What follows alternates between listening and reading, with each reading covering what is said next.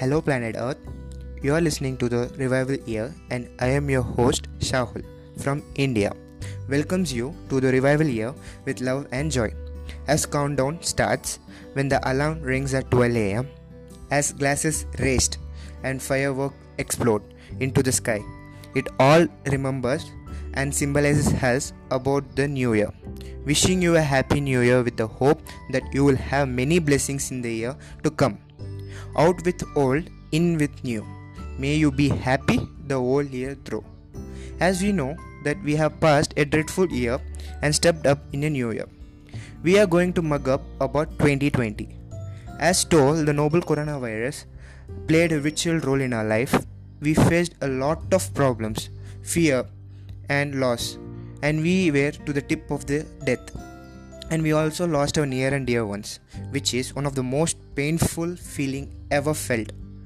But we must be thankful to God that He gave us a second chance, so that at least this chance we should utilize it.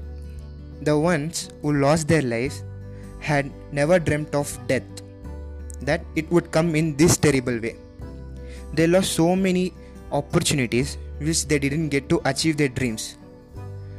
It actually feels like we saw death in front of our eyes. On the other hand, this virus was so helpful to make sense of our cleanliness and also to remind us to spend time with our family and for also open talks. Due to this quarantine year, we have lost so many opportunities and lost so many lives. And we lost our academic year too. We learned to be creative and productive by being lazy at home.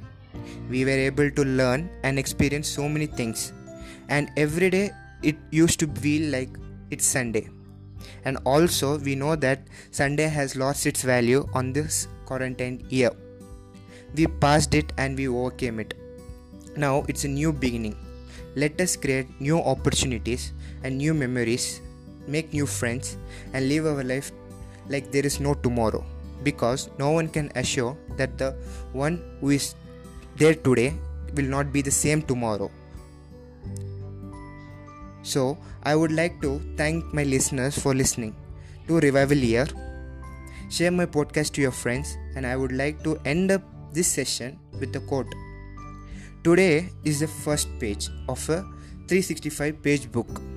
Write a good one and fill them with good memories. Thank you.